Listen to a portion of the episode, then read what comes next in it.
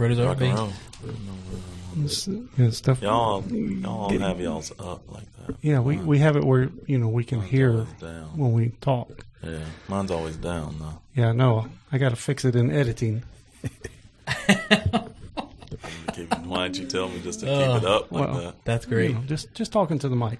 Okay. So okay. you know this is this is going to be on. This this is making the cut. Okay. Why do you have it, po- why do you have it pointed in your eyes now? Your eyes are not talking. Because he does. See now I'm conscious, self conscious. I know. But I it's in my Mine's mouth. always It's in been. my it- mouth it's always range. been like down. Okay. well, all right. Well, Just giving you a hard time. we've Please been cut that. we, we've been doing this for several months, but uh, we're, we're still figuring things out. But we're glad you're here. Thank you for joining us on GPS to God. Make sure you rate, review, subscribe wherever you happen to listen or watch. Apple Podcasts, Spotify, YouTube, all those kinds of places. Hit the bell to get notified. Please reach out to us at email podcast at parkwaybc.net. Let us know topics you want to hear about. Let us uh, know how great the guests are. And if you want to know more about them, let us know. We'll put you in, in touch with them. We want to hear from you, so make sure you reach out. New episodes come out every Monday. Make sure you check out our Instagram page and all that cool kind of stuff. But speaking of cool stuff, we have with us today Mr. Brent McDonald. Brent, thank you for being here. Um, Brent and I have known each other for a little while. We met through his son. His son and I worked together, and uh, we met that way. But uh, he is real life Indiana Jones. That's what I like to call him. that's, that's part part of his life. But I uh, was excited when you said that. That's awesome. that's I mean that's how I describe him to people. So perfect. he he has brought some some artifacts for us to look at. But um, Brent, to start off with, um, he is the executive director of Cottage Cove, which is a a, uh children's ministry, a Christian children's ministry. Um, can you tell us a little bit about Cottage Cove and, and what you do there? Sure. Um, Cottage Cove has been around uh, 27 years, hard to imagine.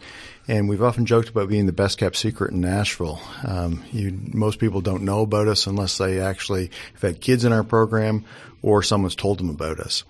And what we are is a program that helps at risk kids rise above their circumstances and thrive. And so um, we have multiple locations. We started originally with one location by the state fairgrounds, and kids come into our program kindergarten and stay as long as they like. So we've always said once Cottage Cove, always Cottage Cove, which means that, you know, we can have high school students that are still involved. And, and one of the things we really like is seeing the kids that have grown up and then come back and help the younger kids again after that. And this, this summer we had, you know, three of the teenagers that were back and helping the younger kids. And yeah, I remember when they were in the program and they were in kindergarten and grade one.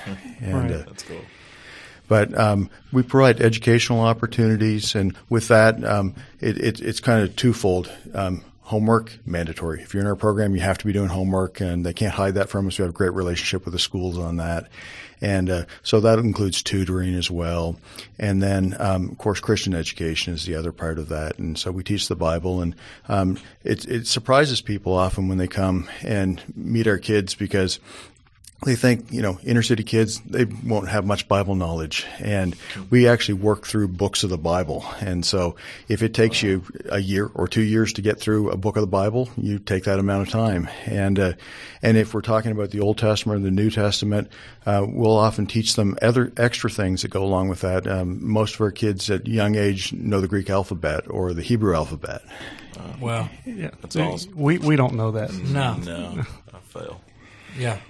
So how the, what what's the specifics of the program? You pick it's after school, so you pick them up from the school and they come to the campus. Yes, um, the, the one closest to here in Madison, uh, we actually walk with the kids. It looks a little bit like the Pied Piper every day, um, walking from the elementary school with a whole line of kids, and and then some other kids get dropped off. Some of the kids get dropped off by their buses, middle school in particular, and uh, but we we focus on the elementary school first. Start at the youngest age, and and work on the idea that a lot of the problems, a, a lot of ministries that are focused on teens are trying to fix a whole lot of problems that would have been better to start much younger. Yeah. And uh, and so we said let's start at that youngest age, and then hopefully not have those problems. Right. And uh, and so um, at our Tusculum location, we actually have to bus the kids there, so all the kids are bused. And then we're working on a third location, which is going to be right across from Glencliff High School. And uh, so we're excited about that one because Glencliff High School, the elementary school, are right across from us, middle school right to the left of us, and so it'll be very easy for kids to stay all the way through. And what what other organizations partner with you through the Cottage Cove? Well, Cottage Cove is mostly a grassroots organization. In other words, the majority of our support, 80% of our support is individuals. And so families that get involved, and uh, that's where the donations come from. That 20%, we do one fundraiser a year, and we have um, few corporate sponsors. Nashville Predators, I have to mention on that, and uh, you know they've been involved with us for a lot of years, and uh, and then um, it it's really as I say, people that are saying, you know, this is something we want to invest in. And we, we stay away from government money, United Way money, and it all comes with too many strings. And, you know, for example, they'll say, well, we'll give you money, but you can't talk about Jesus in the homework room. And it's like, no, no, we're a Christian organization. If I want to talk about Jesus on the playground, we're going to do that. Right, Yeah. Right. Go ahead and tell us a little bit about what your fundraiser is each year, your yearly fundraiser. It's called Open Hands, Open Hearts, and it's in November. It just went by, and uh, with that, um, it's a an evening where um, good food, meal, um, musical entertainment, and then uh, we put on a program as well, and it features many of the kids. And um, the probably the highlight out of it for most people is that we do a public speaking class, and it's kind of been one of my pet classes for years, and we teach young kids how to be in a room full of people. And in this case, you could have 200 people at this event. And um, we had for this year a child, grade two, that was fully prepared to get up in front of 200 people, present an entire speech without notes. Wow. Oh, wow. That's Ryan, crazy. could you do I couldn't do that? that now. I'm 32. And as I often say to the kids as we're getting ready for that, you have to know that you're going to have 200 people looking at you going, I couldn't do that. Yeah. Yeah. right. Exactly. Yeah. Awesome. Guilty. yes, yes. Count me into. Brent, another another thing that you all do at Cottage Cove is called Christmas with Dignity. Can you tell a little bit about what that is? like a lot of well-meaning organizations years ago when we first got started we knew there was kids that weren't going to be able to have christmas so we wanted to be able to do something to help them and we had basically uh, an event where it was strangers giving gifts to the kids. Well the problem was christmas morning comes mom still doesn't have anything to give her child. Hmm. And so how does that help mom and so we said, we've got to change that. And so it's been 24 years now, and we created Christmas with Dignity. And the idea behind it is that it's a store. And so the, the parent gets to come and shop. We try and provide everything you need for Christmas. And by everything you need, that means socks, underwear, the winter coat, um, all of those basic necessities, some household items as well that, that they can use for the whole house. And then you want to have, um, stocking stuffers. But you know, the the thing is, the little items are what the family can sometimes afford, and so that's not the key for us. The key is that item that they go. There's just no way that's ever going to happen. Mm-hmm. And you know, one of the best examples of that was a mom that it was new in the program. She was in Madison and and she had never been um, at Christmas with Dignity, so she had no idea what it was. And you know, as much as we tell them what it is, but they still seriously don't get that until they actually walk through the door. But her son had said to her, you know, he wanted to have an electric scooter for Christmas, and she said, never going to happen. It's just in the financial situation they were in. Just, and so she just had ruled it out. And when she comes in and she's greeted and someone's explaining how it's going to work and how you get to go through, and she's looking over the shoulder of the person who's talking to her, and there's a whole row of electric scooters sitting right there. and she just bursts into tears. Oh, that's awesome. And so her son had an electric scooter for Christmas.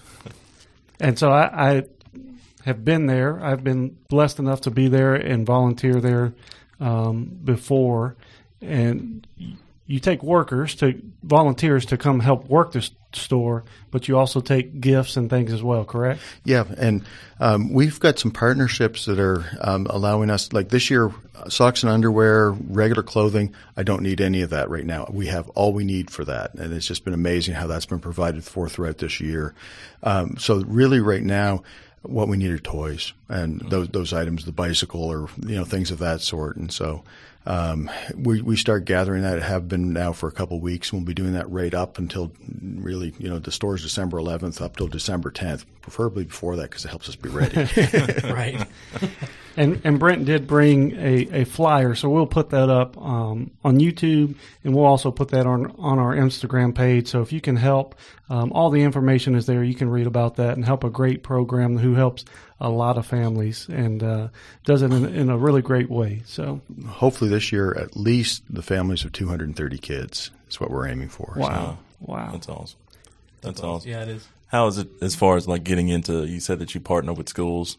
How is that getting into schools and everything? And um, For, for the store? right, uh, just for the program itself. To get into Cottage Cove's program, um, you don't have to be through one of the schools that's next to us. We we have a few people that um, just ask if you know, can I get my kid into your program? Okay. But we, when we moved into a neighborhood, we always said this is a school that we're focusing on. So we kind of introduce ourselves to that Okay. school, and then know that you know that school needed the extra help because we know the demographics at the school. Gotcha. And uh, and then you know the schools do most of the advertising for us. Okay. So we, you'll That's hear good. you'll hear from the teachers or the administration. You know, you want your child in this program because they see the result back in the classroom. Gotcha. And you know, um, we teach kids respect for authority, and so Mm-hmm. You know, one of the things that's so prevalent in the culture is to disrespect the authority, and even just by turning away and not looking when someone's talking, or you know, things of that sort.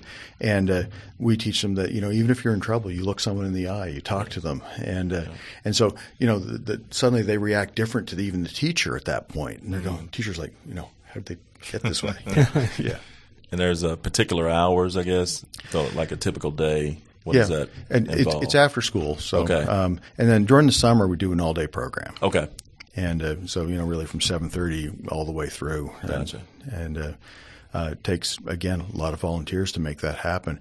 We we have right now five staff, and uh, we're trying to move that up to six. But even with six staff, three locations, volunteers. And, and so every afternoon, if someone's got an hour or two that, you know, they just to come in and um, let a child read to them.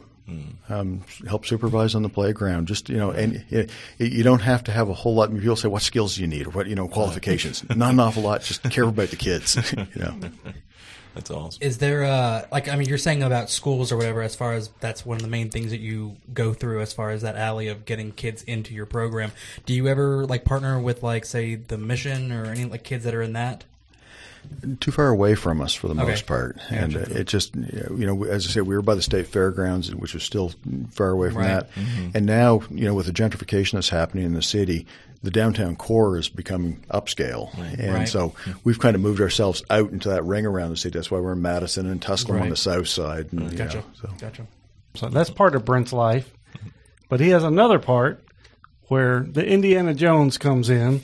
So I, I'll let him expl- I'll let you explain kind of what you do, taking trips, taking groups overseas to, to Bible areas and and tours through that, but also the archaeology and the digs.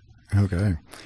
Well, to back up and tell that story is, um, like a lot of people, I'm an armchair archaeologist to begin with. In other words, I read everything about archaeology, was fascinated with it. And of course, anybody who's a student of scriptures has got to like history. Because, I mean, there's just so much history and so much of the archaeology ties into that. And so I spent a lot of time reading about it, studying it, and figuring someday I got to get over there. And three decades ago, God opened the door for me to have an opportunity to go over. And it was uh, at that time I did some videography and things as well in ministry, and and so it was a Christian organization that actually does biblical archaeology, and they said we heard you do videography, and would you be interested in coming over and doing videography for us in the Bible lands? We'll be at archaeological digs, be over there for about a month. We'll pay your way. It didn't take me much to say yes. He said, Let me think about that for a second. Yeah. Easy said.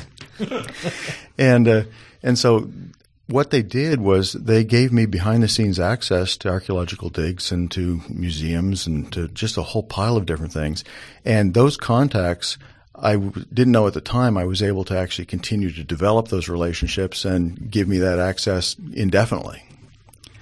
And uh, That's awesome. and so it, it it's ended up that um, on average once or twice a year, Angie and I typically end up back in the Middle East on some archaeological dig or you know um, surveying. I photo catalog sites, and so um, a lot of my images get used in other publications and things of that sort. And so, um, and then I was always bringing something back, and and you know pe- people often say, well, you know. How can you bring back artifacts? Well, some of the countries will allow it outright. Um, some countries have restrictions on it, but um, over time, we got classed as a private museum. So even the countries that have restrictions, I can get permits for it. I can bring items out of the country. Uh-huh. And it started off as a room in my house. And, and then you'd have people wanting to come over and see these. And sometimes they'd say, Can I bring some friends? And then you're trying to pack 25 people into a 12 by 12 room.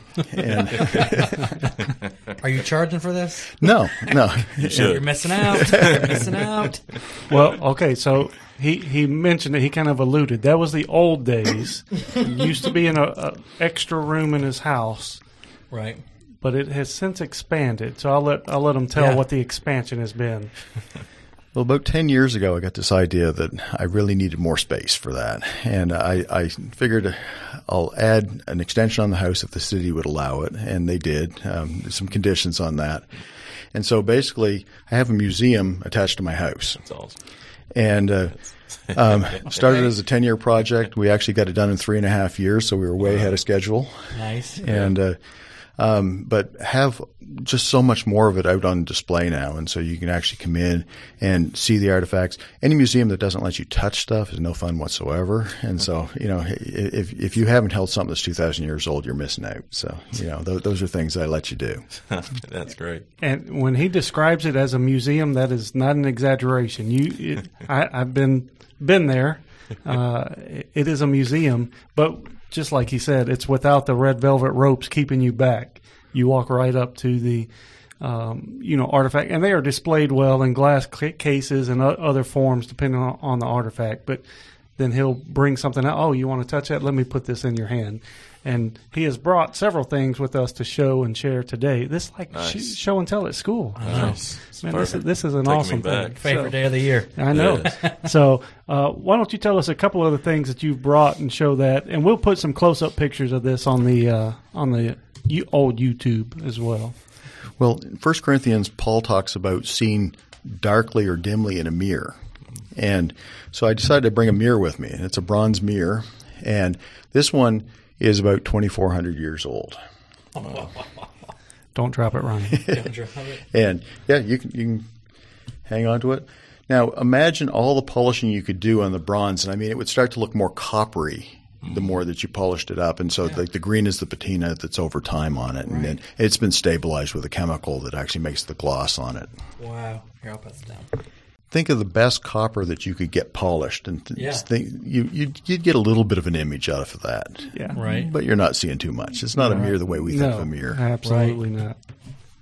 I guess people always thought they had a really good figure at that point. they didn't know what they were looking at. now, and it's not the only mirror that I have in the museum. Um, this one is Scythian, and uh, um, the the Scythians actually produced, and so did the the, um, the Loresh people. They, there were some regions that produced a lot of the bronze, and then they ended up in the Roman world, and it ended up in the Roman world. And uh, um, I have another mirror that was actually buried with a woman, and it was you know part of her grave goods. Oh, wow. So that's one you'd have to come to the museum to see. Wow, that's, That's an awesome. invite. Sign me up. That is, yeah. We'll, we'll, me we'll take up. a podcast field trip. Take Yes. a road trip anytime. Wouldn't- These cameras are Wanting one of those. Definitely. So before before we get into some of the other other artifacts, and they all have a story to go with them, which is awesome. Um, you do allow people to come into the museum, correct? Yes, yeah, and uh, my conditions with the city, I couldn't have regular open hours for it, so it's not like it's staffed in regular hours. You have to call me and say interested in coming. I'll set up a time, and so that's really the only condition on it. So you know, you can call or email me and just set up a time, and um, it doesn't matter to me if it's just a couple people or if it's twenty people. I can do the twenty twenty five easily now. So yeah. He can. He can. He said I got the room now. Let's Yeah. go. so you can reach out to us, podcast at parkwaybc.net. Email us, and we will give you contact information for Brent. Or you can also find him on Cottage Cove on their website and uh, reach out to him through that. Either way, if you are in the Nashville area and would like to um, make a make a visit over to the the uh, museum, you will not be disappointed. And whatever we talk about on this episode today, tip of the iceberg, boys. there is so much more, and he is full of stories in a good way. And, it, awesome. and it's not always just things for adults either, because um, I, I bring the Cottage Cove kids, Oh, and I'm and sure you know, so it. I've got a wide range of things that are of interest to younger kids as well, and and beyond, of course, biblical artifacts. I also got quite a ri- wide range of fossils. Okay. Oh yeah, some cool ones. Some cool ones. So, what what's something else that you have that you brought with you? I know I asked you to what what you're reaching Okay. for. I think is one of the things I asked you to bring. Yeah.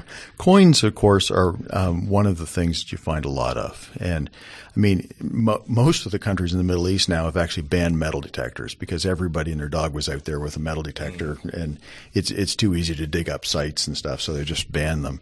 And um, sometimes they're found as troves. The building was knocked down, it was burned or whatever, and you know the. It's not like there was banks the way we have banks today, and so often you had an entire jar of coins that you had just taken out of a rock in your wall and put it behind that, and if something happened to you, nobody knew it was there, and that, that you find that whole trove of coins, and. Uh, and then some are just found in the cracks, literally. And it's very easy when it's a small coin. And this is one of those. This was found near the Temple Mount in Jerusalem. And it is a widow's mite. And, you know, when in the Bible it talks about the widow that gave all that she had, this is the type of coin that she would have had.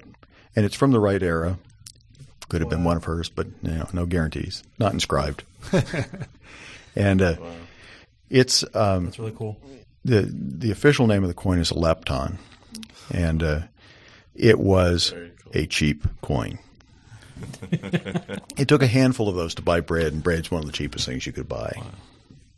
What is what is this made out of typically? It's bronze. It's the same as a mirror. Um, just the quality of it was the cheapest bronze you could get. And forgive me, how old is this? Uh, that one is from around the time of Jesus. Oh, okay.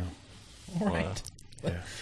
So when you go on these, um, do you have to get like clearance to like dig? Yes. I guess so. Yeah, you oh, would yeah. have to. So you have to go through. What what is that process? And forgive me if that's a dumb No. question or anything, but just what is that process on if you decide to go somewhere? What do you have to? Varies by every country. Okay. Um, for example, in the middle of COVID last year, when everybody wasn't going somewhere, um, on spur of the moment, I said, "Angie, want to go to Egypt?" And uh, and people say that's possible, and we ended up in Egypt in the middle of that, and uh, um, got great connections in Egypt. And Okay. I just called up the right person, and they said, "Well, digs are all shut down right now, but we'll get this one open for you." And Okay. so, yeah. Very cool. Very cool. Angie is his wife. For Gotcha. for when you hear him mention Angie, that's his wife. So But you know, some countries are so disorganized. We we spent some time in Sudan, Okay.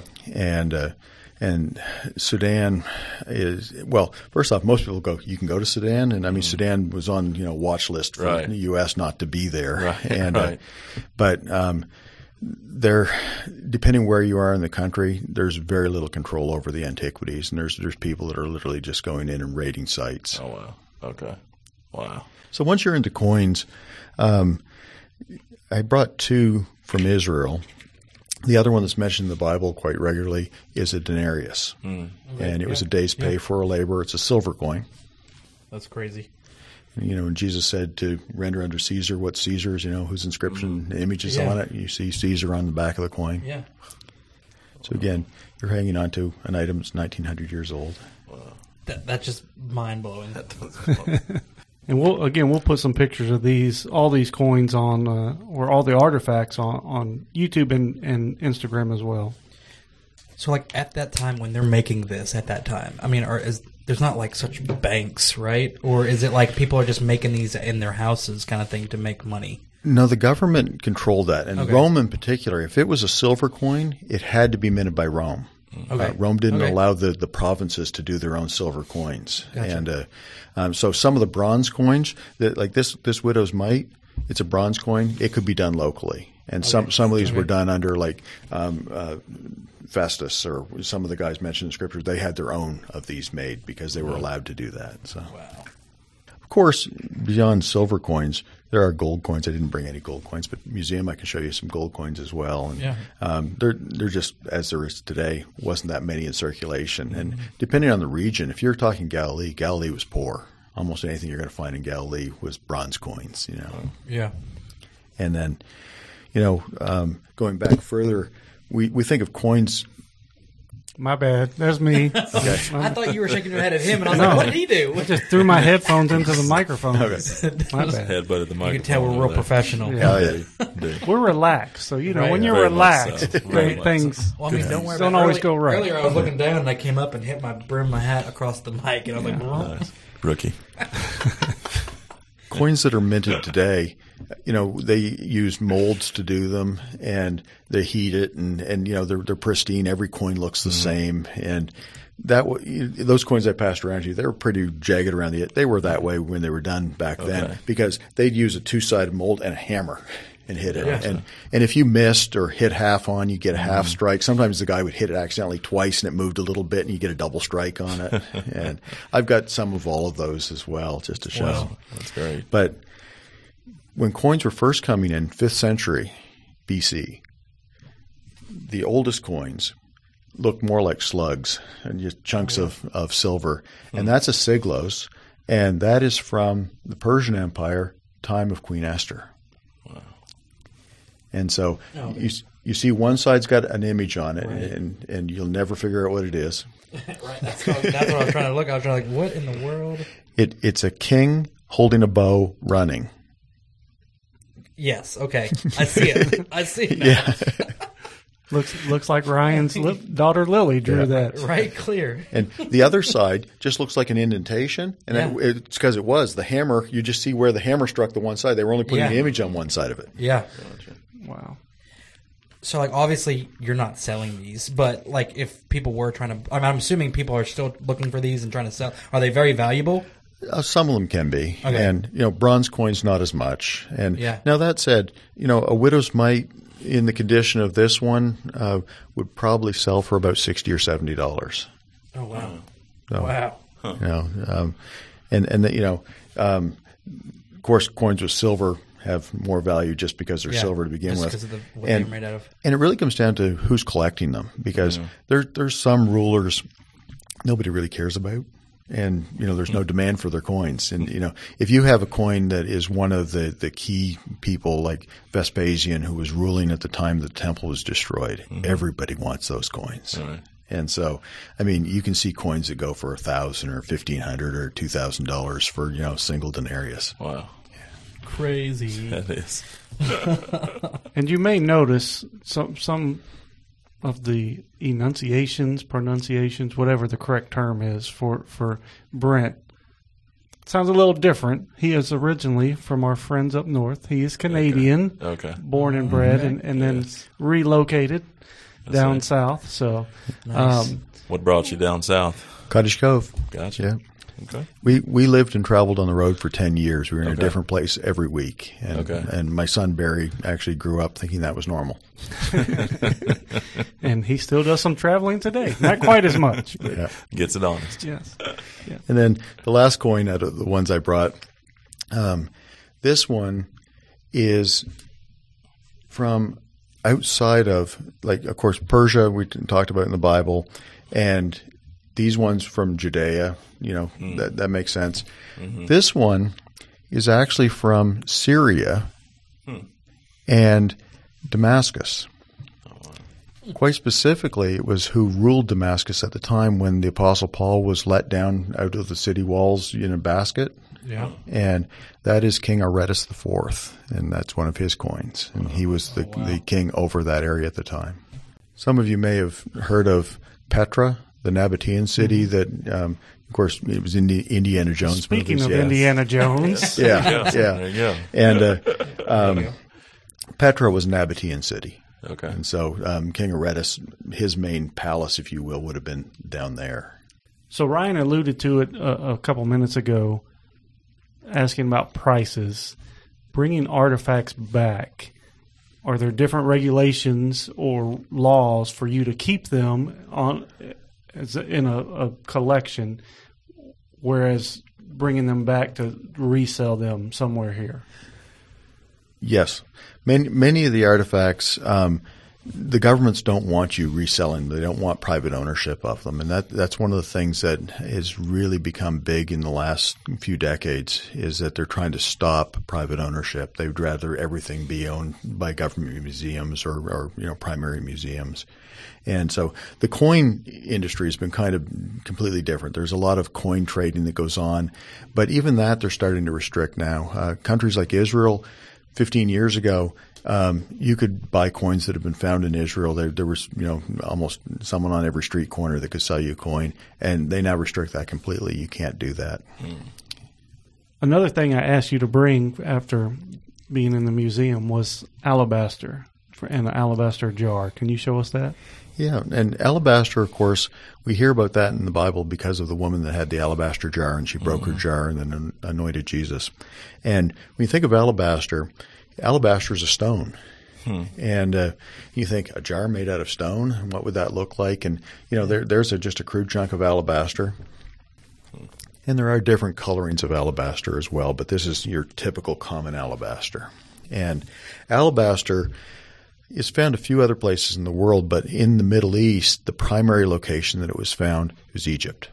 And so Egypt's still big with alabaster. They still mine it and, and you know turn it into objects. And so to show what a jar would look like, this is alabaster, a chunk of that Wow. stone that has been machined. And so this is done by machine. And so you can take the top off that. And Pretty heavy. yeah, it's a stone. Yeah, for sure. yeah. Now, look how thick the sides are on it, and too. They've they've kept it thick on the Right, machine yeah. because it's too easy. You get it too thin, it just blows apart, and you got to Right. be really careful because you know natural fractures in the rock, whatever. So imagine what it was like to actually make one of these in ancient times, and they didn't have the machines for turning it and polishing it and things of that sort. To do that, you started off with a chunk of rock. You're sitting on the ground. You have that between your feet, and you take another harder rock and you sit there and start smoothing it on top of it.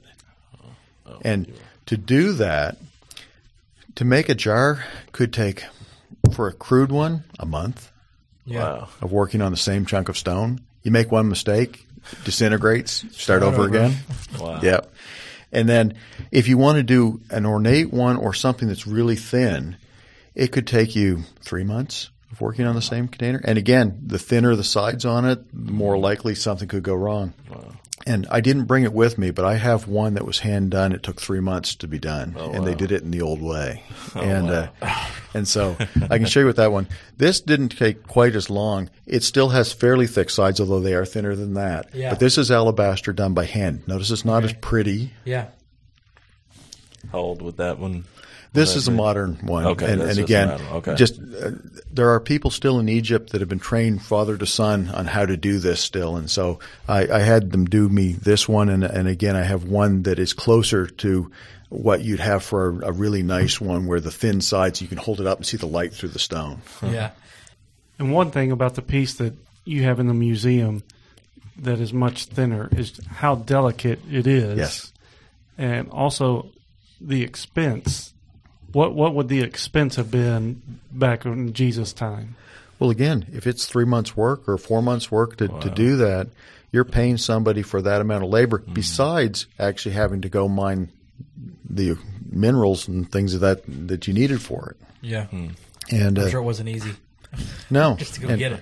And so, um, this woman that had this jar, uh, her jar itself was incredibly expensive. Everybody thinks about the perfume inside of it as being the mm-hmm. expensive part, but the jar, and again, came from Egypt. So, what was in the jar? It's called nard. Nard is an essence, and essence is something that they do in Egypt as well. And essence is any organic material that has a smell can be reduced to an oil. And unlike our modern perfumes that dry up, and again, if you come to the museum, I'll actually allow you to, to, to feel what this feels like because I have some of it. and uh, One of the coolest parts yeah. out of so many cool parts, Yeah. one of the coolest parts Well, that, you definitely that I have me hooked. experienced. I'm in. But the nard is an essence of a plant that only grows in the Himalayas. So her plant that was turned into this had first been almost in India. Brought back, so it had to come through the trade routes. You had to pay Yeah. for all that. Then it's turned into an essence. Right. was put into an alabaster jar, and the jar was sealed. And they would usually use a paste on the top of the stone to actually seal that, and then it was brought to Judea. Wow. So incredibly expensive for both the perfume and for the alabaster.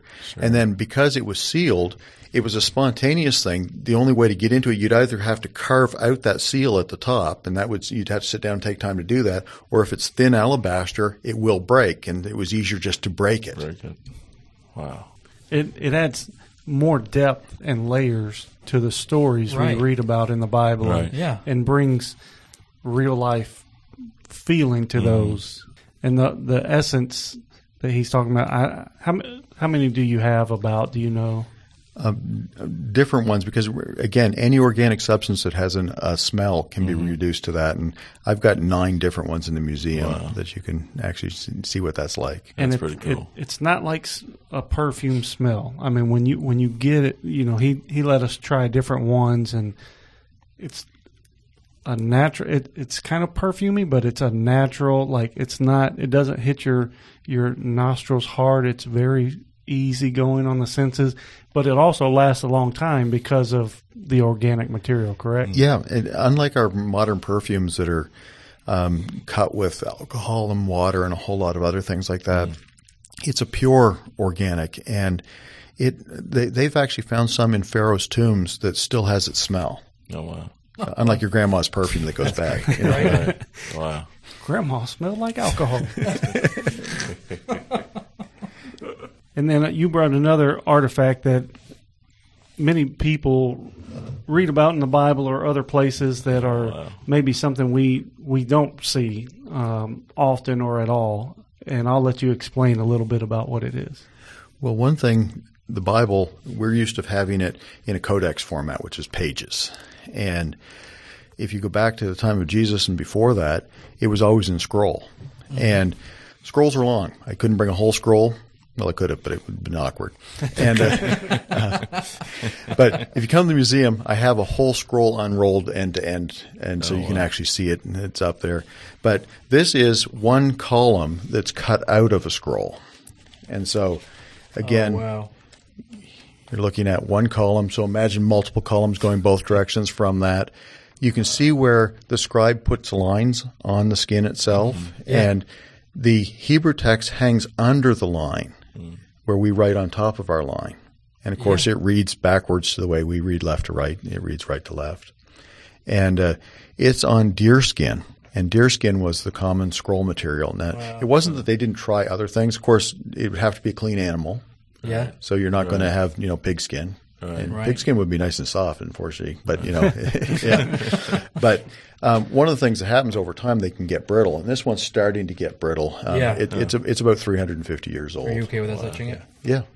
And and this is a scroll of, of what? What what is this passage?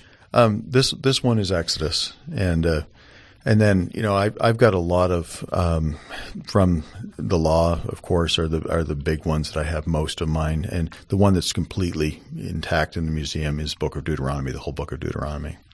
But I also have a small private scroll that would have been in a private collection rather than a synagogue. These were synagogue scrolls, Okay. um, but I have a private one of the Book of Esther.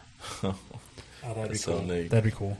In different Thank types you. of skin, could they stitch pieces together together, or did they try to get one large piece of, of leather? One of the reasons they used deer was deer was a large animal, and the bigger the animal, the less stitching you had to do. And Right. and and yes, most of these were, um, you know, you could get probably get four to five columns before you'd have to stitch, Okay. and uh, and then if you did it on a smaller animal like a sheep, you'd probably only get two, three on the outside, and you'd have to be stitching. So you know, it, and then depending on the area, if they sometimes struggled to have the right, um, you could use sheepskin was one of them. You could try goat. Goat was a clean animal, but goat skin is self-rolling. Um, it like if I had this and it was goat, I'd be trying to hold it to lay it down, and you let go of it, and it would just you know this one do it because it's been rolled up for so long. But it's this is softer than it looks. Um, the the goat skin is actually very tense and it'll roll right Yeah. back up. But I do have one in the museum that's on goat skin, so I can show you what that's like. What is your most prized, if you have like one thing, like a most prized possession that you've, Wow. if you if, if you have one? It, it's hard to narrow it down to one. Um, a lot of our artifacts have, as you mentioned, stories that go with them, and so a lot of it's the story that goes with it. Some of the uh, the rarer items that I have, uh, things with writing are normally the rarest, and the older it is with writing, the rarer it is. And I have a cuneiform tablet from before the time of Abraham. Oh wow, goodness, that's awesome. Wow. Some, something you talked about when we made a visit was most artifacts now that are recovered or found on a dig are broken or in pieces, and it's very rare to have complete artifacts. Yeah, and de- again, depends on the item. Um, oil lamps are a very common artifact because it was the light bulb of the Middle East, and every building had more than one for the most part. And you can often find an, an oil lamp that's intact or just you know the handle chipped on it or things of that sort. And um, but the bigger the object, um, depending on what it's made out of, it's glass. Romans did glass. Uh, the Phoenicians did glass even, and uh, glass objects very easy for them to break. And so the larger it is out of a material like that, the rarer it is. And you know, I can show you a Roman glass perfume bottle, and um, I've actually got a couple different styles of that. When you go when you go overseas or whatever to go and dig for these things, is it typically that you just don't know what you're about to get into, like you don't know what you're about to find, or is there like sometimes where you actually have an idea? Okay, we're going to look for this mirror. For the most part at a dig, you have no idea. Um, Okay. And sometimes because you know what the building is, you have an idea of what Okay. you're more likely to find in that. Um, I tend to be on the, the easy side of it, and it's because um, I'm never there at the very beginning for the most part. Ah, okay. I'm I'm there towards the end of a dig because that's when it's best for photo cataloging the site, things of that sort. Yeah. So yeah. If someone was to go overseas and they're in a marketplace, vendors everywhere, and they're saying, "Let me sell you this artifact. It's authentic. It's from wherever they happen to be."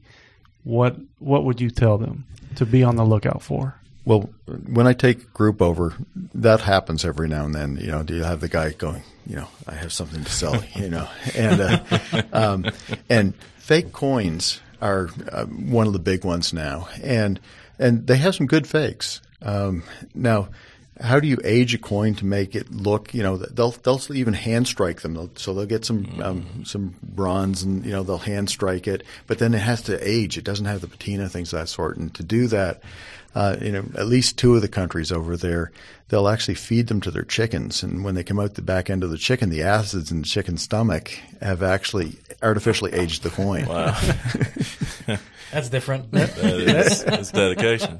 That is called uh, tr- uh, trial by error. They try everything and see what works. Yeah.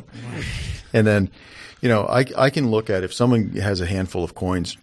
And some of them actually are scavengers where they've they've been out actually finding coins and they found them and and so sometimes they'll have some authentic coins, sometimes in a in a mixture of, of coins that are there. And uh, you know, I can go through it and go by looking at again to, to expose a counterfeit, you have to know the original. So if you know what Right. the real ones, you know, uh, I had one guy come up to me and he said, you know, these are all real, and uh, and so I was looking at one and he, he knew he, that I was interested in buying it just because I had paused on it and and Angie said, "You're not going to buy that, are you?" And I went. Yeah, I wanted to buy it because I wanted to show it, and I have it in the museum because it's a counterfeit and it's a good counterfeit. Oh. But it's great to show because it was done as if the coin was bronze, but that coin was never minted in bronze. Oh, Stay in school, kids. Learn your stuff. Learn your craft. Learn your craft. So you you would take group or you do take groups still today, correct? Yeah, and what I was seeing, uh, if I'll back up to, um, I was on a, a trip in 1999, and I'm standing at the Sea of Galilee, and I, I like to talk to people and ask what they've seen, and you know, as they're and and so one of the things I noticed that most of the people I was standing talking to were older, you know, a lot of gray hair, and one of the things I kept hearing from some of them was, "I wished I'd done this when I was younger." Hmm. because it does change the way you read the Bible. We, we filter everything from a Western mindset, and to suddenly see it in its proper Eastern context, it helps a lot. You know, for the, everything from the terrain to you know what the cities, towns, you know, villages would have looked like, the artifacts, you know, all of that. And so I kept hearing that, but at the same time, I'd ask somebody, "So what all did you see today?" And they'd rattle off some of the sites they went to, and you know, one guy said. Yeah, he said, we went to see Sodom today. And I went, oh, so you were over in Jordan? No, here in Israel. And I went, mm, it's not a real site. and uh, yes, there's honest tourist traps. Right. And, and I mean, yeah, and a lot of people go and think that they're seeing the real thing, and you know th- there is an actual excavation of the site for um, Sodom, but you have to go to the country of Jordan. You know, it's on the other side of the Dead Sea, Right. and uh, and you have that for a lot of the different sites. Um, some of them. Um, some are close. Some of them have shrines there, and you know, like the, the Roman Catholic Church built some shrines over what they thought were the right sites, and and one of them is the Mount of Beatitudes, and I mean, there's a shrine there, and the buses haul in, and they've got all the gift shops and uh, paved driveway and everything of that sort, and uh, and you walk in, and you're loosely at the right spot, but the actual spot is actually further down and just a little bit further away from where they are. And you can tell it's the right site because it's a natural amphitheater. Jesus had an excellent spot for teaching a large group of people. and to do that, you got to go walk through a farmer's field. So I get permission from the farmer's field. We walk the fields and we never even pull into the main parking lot. You know, and, That's neat. and then, you know, the most visited spot in all of Israel is the Via Dolorosa. Do you remember a, an old Sandi Patty song? Um, Sandi Patty did, you know, a song called "Down the Via Dolorosa," and, and Okay. it was out, you know, well, decades ago now, and uh, and a lot of people heard that song, and they said, you know, that was supposed to be the road that Jesus walked on when he was going for his crucifixion, and so they say, well, this is where I want to walk, and if if you ask the tourism department in Israel what the most visited spot in all of Israel is, and they'll say the Via, Del- Via Dolorosa. Okay. Unfortunately, the Via Dolorosa, the road that you're walking on, was not there at the time of Jesus. so you can go walk it, Yeah. But it's but it's not the real road. so if you want to walk on a road that Jesus walked on, to do that, the city was destroyed so many times, and and unlike you know, if we destroy a building, we take away all the ruins and smooth the mm-hmm. spot and use it again.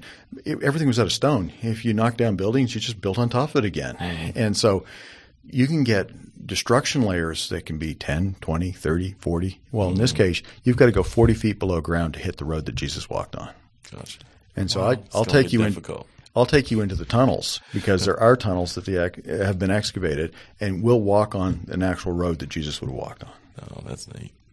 So on some of these trips you go on, it, you're you're showing them kind the area or whatever the, the sites are where you happen to be. Not everyone is going to dig, correct? That's correct, and and really, it's not generally possible for everybody to dig. Um, if you want to actually go on a dig, you have to, um, for the most part, sign up for. There's there's some universities that have programs that you can sign up, and you, you go and spend a month or two months and and work on a particular dig, and hmm. that's the way most people that want to do it now get involved.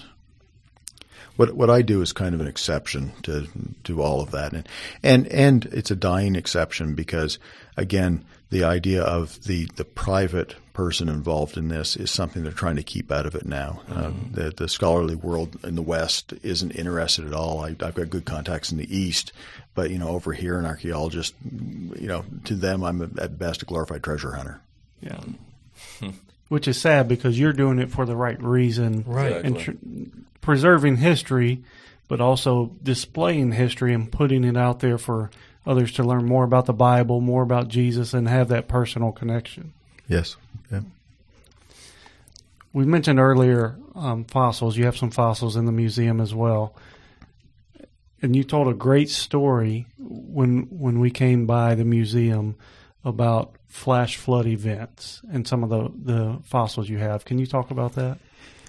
Well, one thing that um, we're often told about fossils is that it takes millions of years for a fossil to form, and that Um, sometimes the burial would take hundreds of years of just slowly sediment building up until it's actually covered the object. And I mean, uh, you know, fish is a great example of that because uh, we have fossil fish all over the world. And I mean, here in the United States, we've got some great fossil fish beds. And uh, you take a fish, and they, they've actually tried this experiment. Um, it, uh, theoretically, you know, if you follow what's in some of the books, you'd think the fish was swimming along, he dies, he sinks to the bottom, and then over some time, some sediment builds up over top of him, and then slowly he's turned into rock. Mm-hmm. That's that's what you get from the books, and uh, they actually tried the experiment to see whether or not that was true, and so they actually took a fish and they found the right conditions, the water that had low oxygen, everything that they said would be the right conditions for that to happen. And they went to put the fish in, and they had a problem because the fish floated rather than sink. And anybody who's had a goldfish knows that the majority of fish actually Oh, do yeah. float. Do. yeah. yeah, they do. So they then skewed the results a little bit. So they actually fastened the fish down to the bottom. and the problem with that was the next day when they came to check on it, there was no fish there. Scavengers had immediately eaten it. Of course. and and so so they now doubly skewed the results by fastening the next fish down and actually putting a cage over this one to keep the scavengers away from it. That sounds natural. yeah. And so then on the third day, when they checked on it, the bones had completely desiccated. They'd actually fallen apart. And yet you look at all the fish that are found around the world, the majority of them, the mm-hmm. bones are still fully intact. In other mm-hmm. words, still fastened to the backbone. All the little vertebrae are still mm-hmm. exactly in their right positions. And the only way that can happen is with rapid, almost instant burial.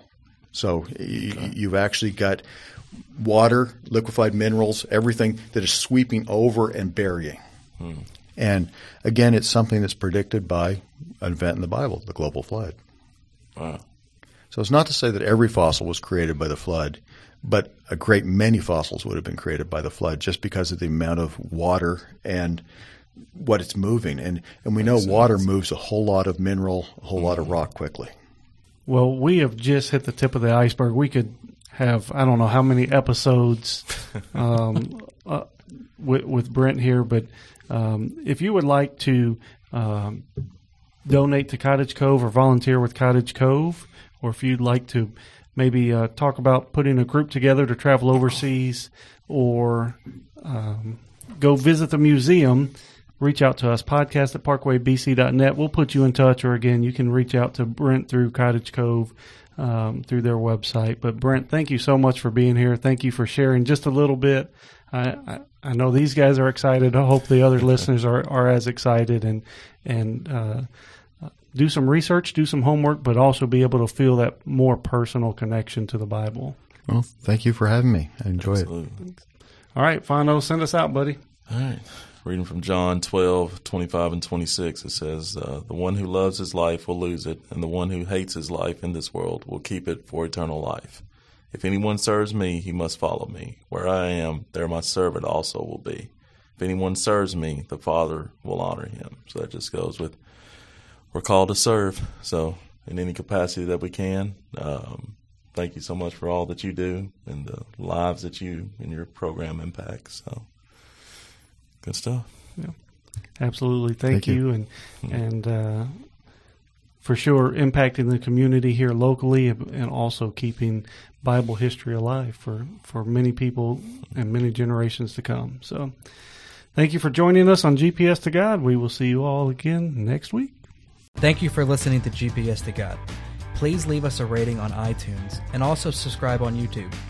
And hit the bell if you would like to receive notifications when new